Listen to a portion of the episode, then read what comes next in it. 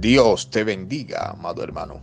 Damos inicio a este tu programa, el devocional, bajo el tema Dando gracias a Dios en todo tiempo. En el primer libro de Tesanolicenses, capítulo 5, versículo 18, dice, Dad gracias en todo, porque esta es la voluntad de Dios para con vosotros en Cristo Jesús.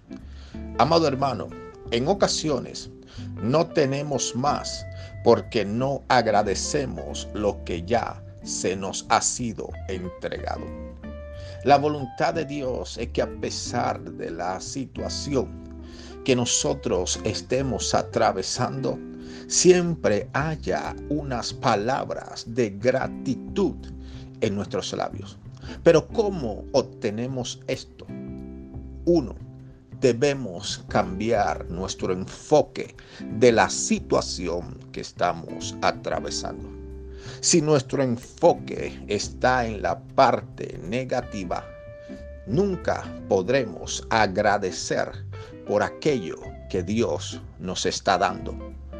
Es necesario que nos enfoquemos en la parte positiva de lo que hoy estamos viviendo porque Dios honra los labios agradecidos. Dos, no podemos agradecer después de recibir solamente. Debemos ser agradecidos en fe. ¿Qué quiere decir esto? Que antes que suceda el milagro o que llegue la provisión, empezar a dar gracias por aquellos que la fe nos va a traer. Aleluya. Bendito sea el nombre del Señor.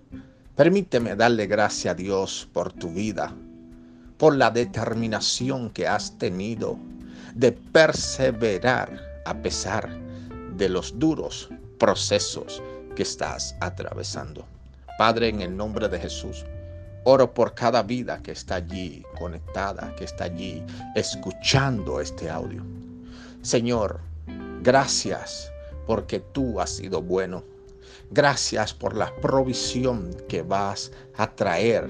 Gracias por lo que ya has traído.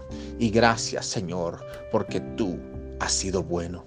En el nombre de Jesús, los bendigo. Amén.